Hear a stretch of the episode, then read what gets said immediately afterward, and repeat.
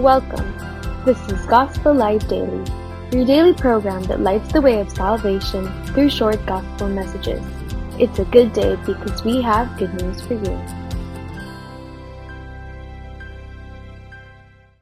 Our gospel light for today is taken from 1 Corinthians chapter 2 verse 2. It says here, I determined not to know anything among you except Jesus Christ and Him crucified. When the Apostle Paul sought to save souls, he only preached Christ and Him crucified. He intentionally did not talk about anything else. He was a man of one message. When you are with him in his evangelistic ministry, it would seem as if he only knew of one thing Christ and Him crucified.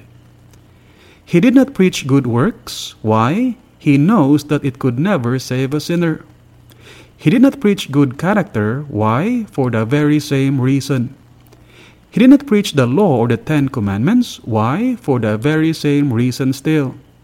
Now, good works, good character, and the law have their proper place, but they are not for the salvation of the sinner.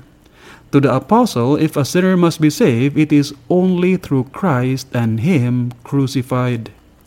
My friend, do you want to be saved? I have only one message for you. Jesus Christ died on the cross of Calvary for your sins. Trust Him and His work on the cross for your salvation. And this has been Gospel Light Daily.